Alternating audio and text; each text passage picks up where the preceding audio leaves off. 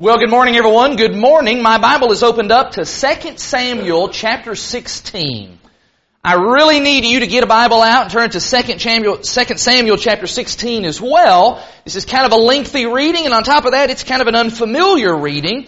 And so let's all be finding 2 Samuel 16 as we're going to be working entirely out of the Old Testament this morning, going to be working in Samuel and then we'll jump over to Kings for these next few minutes. As you're turning to 2 Samuel chapter 16, I will echo the welcome from earlier. It is great to see everybody on what appears to be just a beautiful Lord's Day morning here in February. We don't really expect these 50 and 60 degree kind of days in February, but I am especially thankful when we get days like this and it falls on a Sunday because it just seems like that helps to, to, to lift our worship to a whole nother level because we're just, we're just filled with energy. We see the sunshine and uh, having a good day like we have today. So I'm glad that you're here and I'm eager to be about the business of studying God's Word for the next couple of minutes. In 2 Samuel chapter 16, this is during the reign of King David and in particular at this time, David has fled from Jerusalem because his son Absalom has attempted to seize the throne, and in fact his son Absalom is attempting to kill him. And so David is like a fugitive almost. He is on the run. And so we pick up in the middle of David's flight, in the middle of his journey, in this somewhat strange encounter that's recorded for us beginning in verse 5 of 2 Samuel 16. It says there that when King David came to Bahurim, there came out a man of the family of the house of Saul whose name was Shimei, the son of Gera. And as he came, he cursed continually. And he threw stones at David and at all the servants of King David. And all the people and all the mighty men were on David's right hand and on his left. And Shimei said as he cursed, Get out! Get out, you man of blood, you worthless man. The Lord has avenged on you all the blood of the house of Saul in whose place you have reigned. And the Lord has given the kingdom into the hand of your son Absalom. See, your evil is on you, for you are a man of blood. Verse 9. Then Abishai, one of David's mighty men, the son of Zeruiah, he said to the king, Why should this dead dog curse my lord the king? Let me go over and take off his head. But the king said, What have I to do with you, you sons of Zeruiah? If he is cursing because the Lord has said to him, Curse David, well, who then shall say, why have you done so? And David said to Abishai and to all his servants, behold, my own son seeks my life. How much more now may this Benjamite? Leave him alone. Let him curse, for the Lord has told him to. It may be that the Lord will look on the wrong done to me, and the Lord will repay me with good for his cursing today.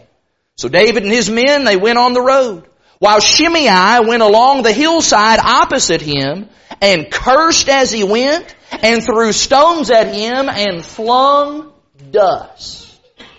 Now, we'll come back to that story in just a moment, but let me direct your attention to the screen for just a minute or two here. And let's just notice some images. In fact, just notice for a second the background here on my PowerPoint slides for today.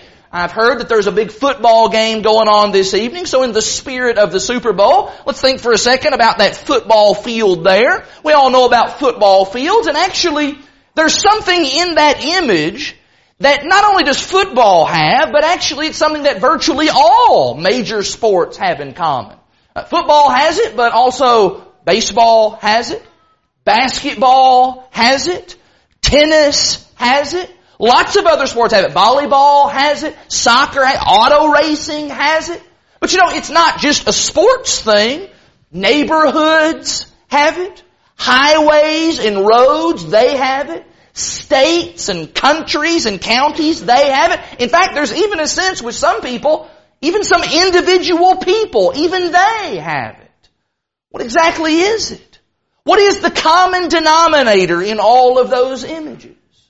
Well, in all of those things, there are boundaries. Boundaries is going to be the key word for today. In geography, we would refer to that as a border. In real estate, we might refer to that as the perimeter of the property. Uh, with individual people, they would refer to that as my personal space. And of course, in sports, we're always going to talk about that in terms of the difference between inbounds and out of bounds. All around us, every single day, there are boundaries. Lines that have been drawn, limits that have been set into place for very specific reasons. Think for example about the highways and the roads and the lines that are there. Why are those lines there? How willing are you to go driving on the highway or on the interstate if those boundary lines are not present? I don't think I'm willing to do that. I don't think I want to do that. It would make that exponentially more dangerous. Boundaries then help to provide us with safety. They provide us with security. They are there for our good. Well, in 2 Samuel chapter 16, we are introduced to a man who really seems to have a problem with boundaries. His name is Shimei. And the way that we read in those verses just a moment ago, the way that he treats David is really just deplorable to say the least. He's cursing at David. He's throwing rocks at David. He's flinging dust in his direction. He's doing all of that to the king, the king of Israel. You might be saying, okay, Josh, I, I see that. I read those verses and yeah, Shimei is a bad guy. I don't want to be like that guy, but What's that have to do with all this talk about boundaries? Well, the Shimei story doesn't end in 2 Samuel 16. This is merely just some foreshadowing. Turn a few pages now in your Bible to 1 Kings, please.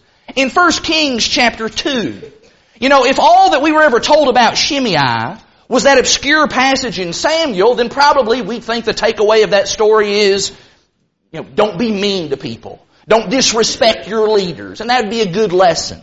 But in 1 Kings chapter 2, I believe we find a greater reason as to why the Holy Spirit included the Shimei story in scripture. And that is because it's going to illustrate for us some powerful and important truths about boundaries. Specifically, it's going to help us to understand some things about God's boundaries.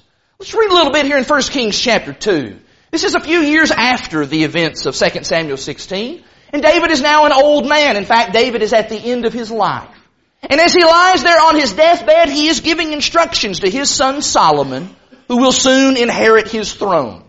Part of those instructions is for Solomon to remember what Shimei had done to his father several years prior. And David says, Solomon, I want you to remember, verse 8. I want you to remember Shimei, the son of Gera, the Benjamite from Bahurim, who cursed me with a grievous curse on the day when I went to Mahanaim. But when he came down to meet me at the Jordan, I swore to him by the Lord saying, I will not put you to death by the sword. Now therefore, verse 9, now therefore do not hold him guiltless. For you, Solomon, you are a wise man. You will know what you ought to do to him you will bring his gray head down with blood to Sheol. And so David says, yep, I'm old and yes, I'm near the point of death, but I haven't forgotten the despicable things that that Shimei fellow did to me years ago. Nor have I forgotten the promise that I had made to him that I would not put him to death by the sword. But you, Solomon, you, you have wisdom. God has endowed you with great wisdom and so you do what is just and you do what is right. And so, David dies. Solomon then becomes the king of Israel. And as he's beginning to set in order and put the things in place that his father had told him to do, one of the first orders of business is for him to address this long-standing issue with Shimei. Drop down in that very same text, verse 36. Then the king sent and summoned Shimei and said to him, Build yourself a house in Jerusalem and dwell there. And do not go out from there to any place whatsoever. For on the day that you go out and cross the brook Kidron, know for certain that you shall die. Your blood shall be on your own head. Verse 38. And Shimei said to the king, what you say is good.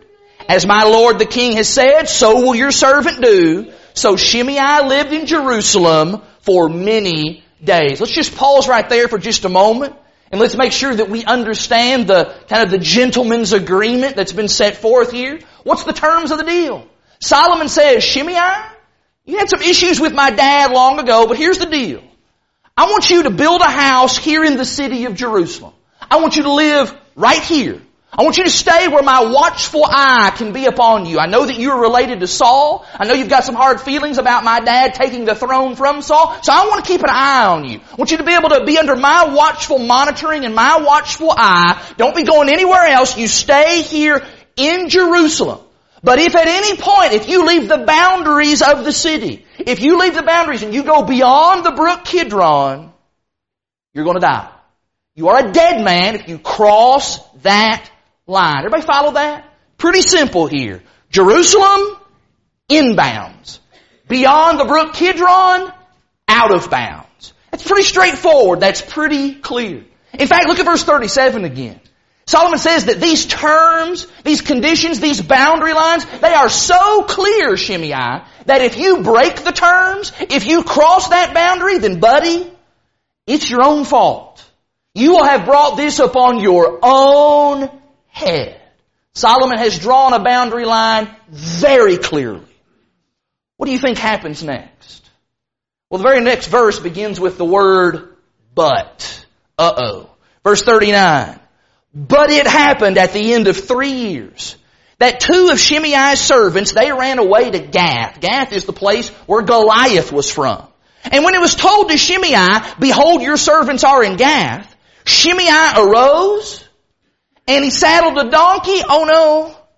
And he went to Gath. He went to seek his servants. And so Shimei went and he brought his servants back from Gath. And when Solomon was told that Shimei had gone from Jerusalem to Gath and returned, the king sent and summoned Shimei and said to him, Shimei, what are you thinking? Did I not make you swear by the Lord and solemnly warn you saying, know for certain that on the day you go out and go to any place whatsoever you should die? And you said to me, you said to me, what you say is good. I will obey. Why then have you not kept your oath to the Lord and the commandment with which I commanded you? The king also said to Shimei, you know in your heart all the harm that you did to David my father. So the Lord will bring back your harm on your own head. King Solomon shall be blessed and the throne of David shall be established before the Lord forever. Verse 46. Then the king commanded Benaiah the son of Jehoiada and he went out and struck Shimei down and he died. There are three important truths that I believe Shimei's story just powerfully illustrates to us about boundary lines. You know, our Bible reading last week and this week has been about the two covenants. How there is a division in those two covenants. But this week we'll actually be reading some chapters that talk about the value of the Old Covenant. Yes, we no longer live by the laws of the Old Covenant, but there is value in the Old Testament scriptures that we can learn from the Old Testament. We can learn from the example of those people who lived under that first covenant. And this morning, I want us to look at this Old Testament story and I want us to learn from it. I believe there's some amazing lessons we can learn here. This story helps us to understand in a big way just some timeless truths about God's boundaries. And that all begins with this first, maybe one of the most important truths of all, and that is that grace has boundaries. That's kind of hard to say. People don't say and think in those terms, but grace has boundaries. Let's just think for a moment about the grace that Shimei had been the recipient of. Think about it. Here's a man who had cursed King David. I mean, he's just laying it on David. He essentially wished death upon David as he came out and said those curses. He taunted the king, made fun of the fact that his son Absalom was in rebellion to him, so just making light of his family situation. He's trying to inflict physical harm upon the king. He's throwing rocks at him, flinging dust, just utterly disrespectful. What does Shimei deserve for that kind of conduct? I'll tell you what he deserves. He deserves to die. In fact, David's mighty men, they were right there, hand on the sword, ready to pull it out at a moment's notice and drop him where he stands if David would let them. That Shimei, he's a dead dog. And yet, David spares his life.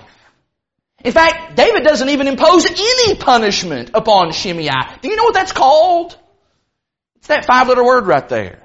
That is grace. David was extremely gracious to Shimei, to a man who did not deserve that grace. Flash forward several years now. What does Solomon do to this guy? Well, Solomon gives him, Solomon gives him even more grace. Instead of just taking immediate vengeance upon him for the bad things that he had done to his father, Solomon says, Shimei, I'm gonna let you live. I'm gonna let you live right here in the beautiful city of Jerusalem. I'm gonna let you build a house right here, and you're gonna get to live out the rest of your days. I kind of take it that Shimei was probably an older man. I'm gonna let you live out the rest of your days in peace and tranquility right here in Jerusalem. Solomon had the authority to just lock him up, throw him into jail for insubordination or whatever the charge might be. Solomon had the ability to just execute him on the spot if he wished. But he didn't. Instead, he extended to him grace. Extended amazing grace to this wretched, rotten sinner. Kind of like, kind of like what God does for you and for me, isn't it? All of us, we are Shimei. In the sense that all of us have sinned. We have rebelled. We have fallen short of the glory of God, Romans 3 verse 23. And of course, the wages of that sin is what? Romans 6 23. It is death. We deserve to die because of our sins. All of us who are of an age of accountability and maturity, all of us, we have broken God's law. We have brought shame upon the Lord. At some point in time, we have all ignored the Lord's word. We are guilty. We deserve death. And yet, God allows us to live. God has not pushed the smite button and just struck any of us with lightning and dropped us dead on the spot for our sins. No, He's allowed us to live. In fact, He's allowed us to live and enjoy all the blessings of this world. Get to breathe His air, get to eat His food that He's put here, get to live in a beautiful uh, place that He has created for us. All kinds of good things God's done for us wretched sinners. And on top of that, most importantly of all, God graciously gives us the opportunity to then be forgiven of all the sins that we've committed. Gives us the opportunity to go and live with Him in heaven for all of eternity. That is amazing. That is wonderful. That is grace. But here's where you gotta start paying attention. And here's where sometimes it seems to get tricky for folks. That grace, that amazing grace that God extends, it has some limits. It has some restrictions. It has some boundaries. That's how it worked with Shimei. Shimei, you can live. I'm going to allow you to live in Jerusalem. In those borders. You can't go build you a house in Jericho. You can't go build you a house in Ramoth Gilead. You can't go anywhere beyond the brook Kidron. It has to be within these boundaries in Jerusalem. And I want you, as you look there at verse 36 again, I want you to appreciate the clarity with which Solomon speaks. Solomon did not say, now Shimei, I want you to build shop and build a house somewhere in the vicinity of Jerusalem. No. He does not say, I want you to live close to Jerusalem. No. He doesn't say, now Shimei, don't you go too far from Jerusalem. No. And the reason that Solomon did not use that kind of broad terminology is because everybody would have just interpreted that in their own way. And you say don't go too far. Well, well, how far is too far? You say live close. Well, well, how close is close enough? Everybody would have had their own definition about that kind of language. But when Solomon says, don't go beyond the brook Kidron, that's a pretty definitive line being drawn, wouldn't you say? Can I ask you this morning?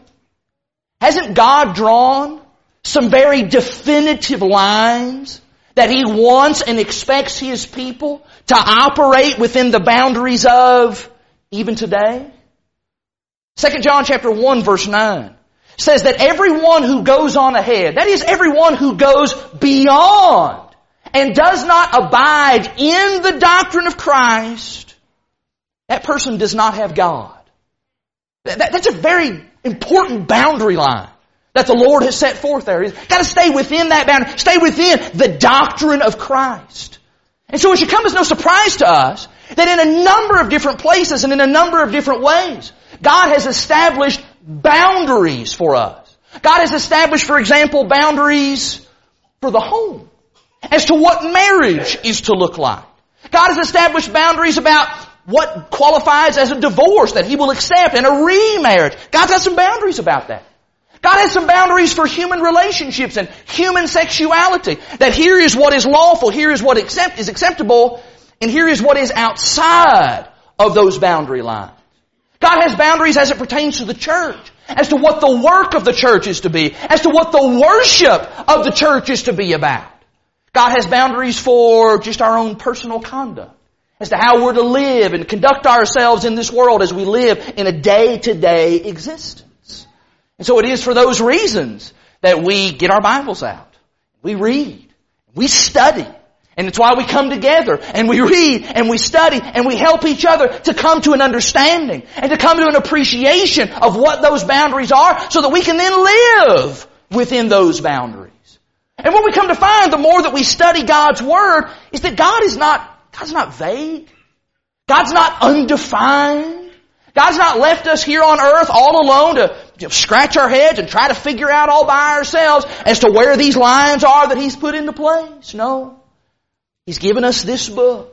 And He's given it to us so that we can operate within the boundaries of His grace. In fact, that verse I quoted a second ago from 2 John chapter 1 verse 9. That verse goes on to say that whoever abides in the doctrine of Christ has both the Father and the Son. That's what we want. I want to stay in God's favor. God's grace is not a license for us to just do whatever we deem best. Whatever it is that we want. Whatever it is that just makes most sense to us. No. That grace is a precious gift and its borders are to be respected. And unfortunately, those lines are not always respected. And that is this second truth from the Shimei story.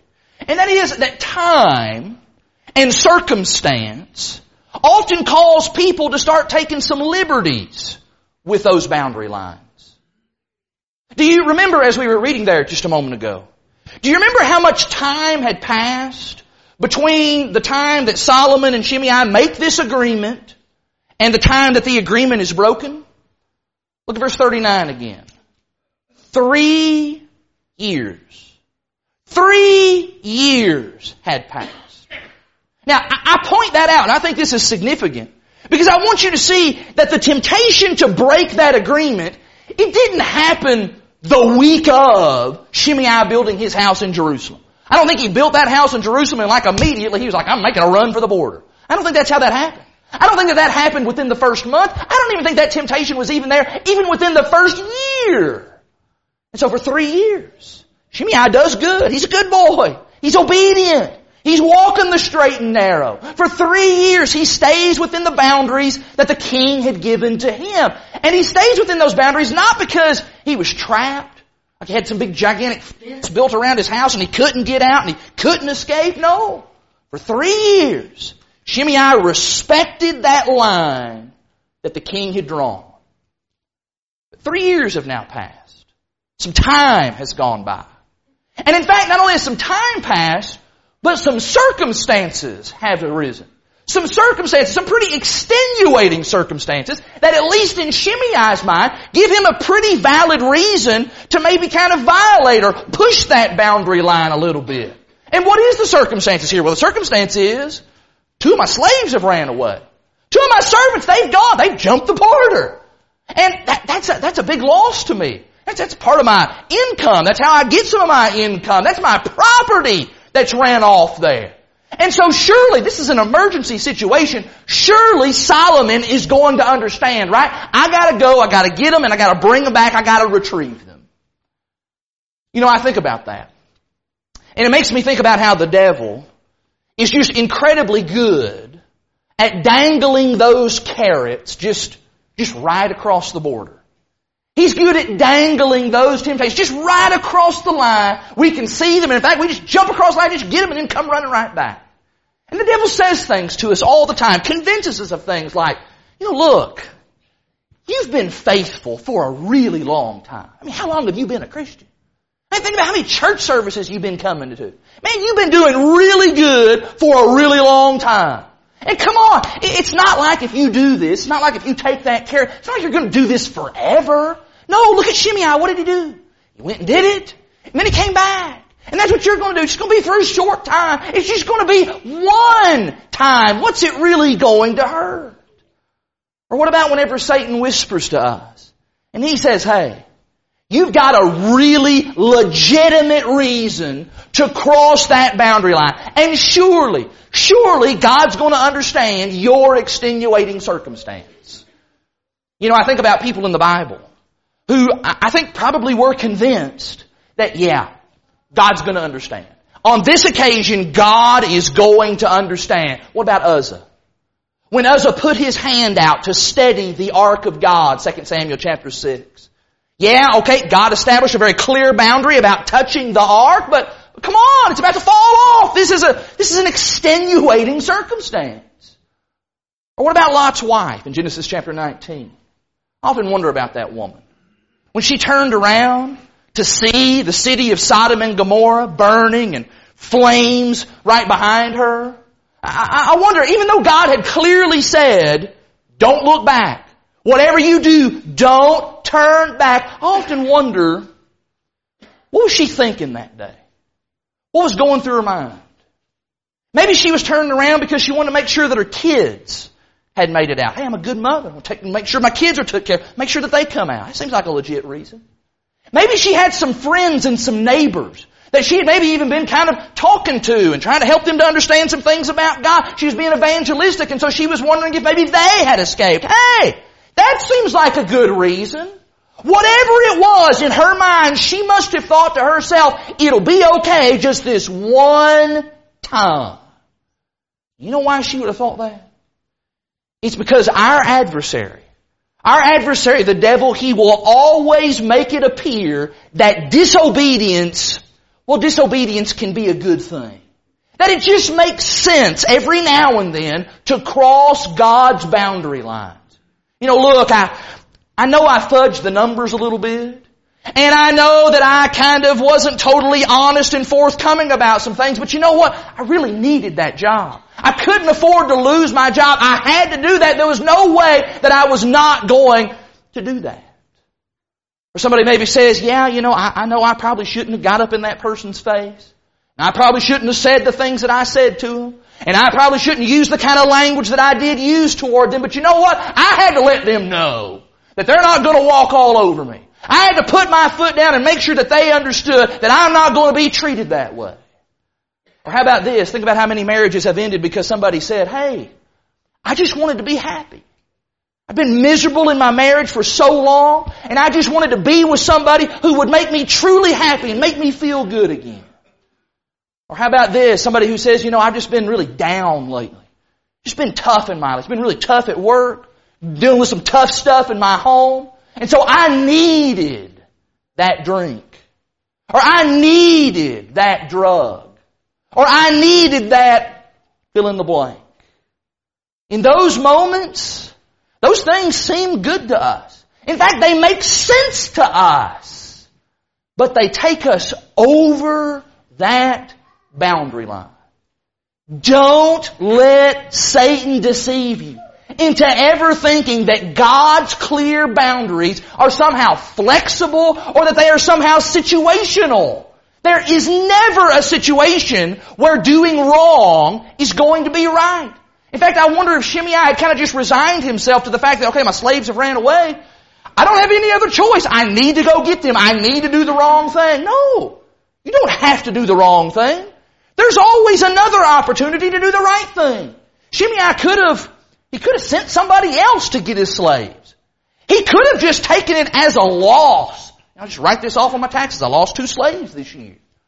But instead, he made the decision. He chose to cross that boundary. And it makes me want to say to Shimei, if I'd have had the opportunity, Shimei, what does it profit if you gain your two slaves, but lose your own life? And that does lead directly into this third and final truth this morning from the Shimei story. And that is that God's clear boundary lines, they must be respected or there's going to be consequences. Think about the consequences that come whenever we cross various boundary lines in our world today. If you're a football player and you carry the ball outside of those white lines alongside the field, what's going to happen to you? What's going to happen is, is the ref is going to blow his whistle because you've went out of bounds. You may cause your team the possession. You may actually cause your team to lose the entire game. That's the consequence. Or if you're a driver and you're driving on the highway and you cross that boundary line, that yellow line, that yellow stripe in the middle of the road and you're weaving over here on this side, what might be the consequence of that? Well, you might get ticketed for reckless driving. Maybe even worse, you may actually be the cause of an automobile accident. Or like here, what if you're Shimei and you cross the line that Solomon had clearly marked down there at the brook Kidron? What's going to happen? What's going to happen is, is you're going to lose your life. Now the tendency I think on our part is to maybe look at this particular story and we look at it through 21st century American eyes and we say, you know what? That just doesn't really seem fair. You know what happened to Shimei? That just doesn't seem right. I mean, come on. He, it's not like he was trying to run away. He was going to get his slaves. He had a good reason. And he came back. That ought to tell us something. He came back. So this isn't fair how he's treated here.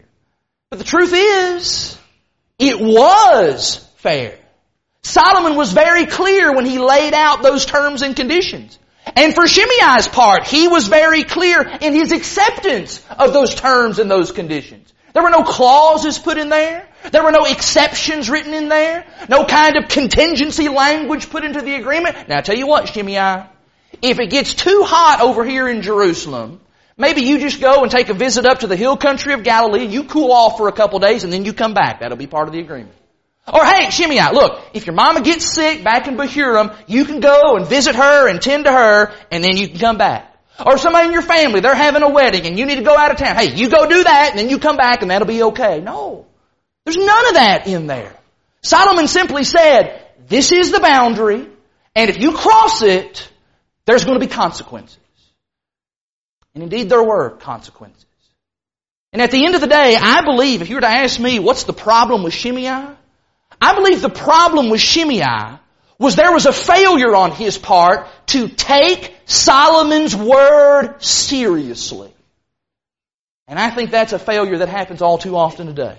That might even be the most important takeaway from this entire lesson.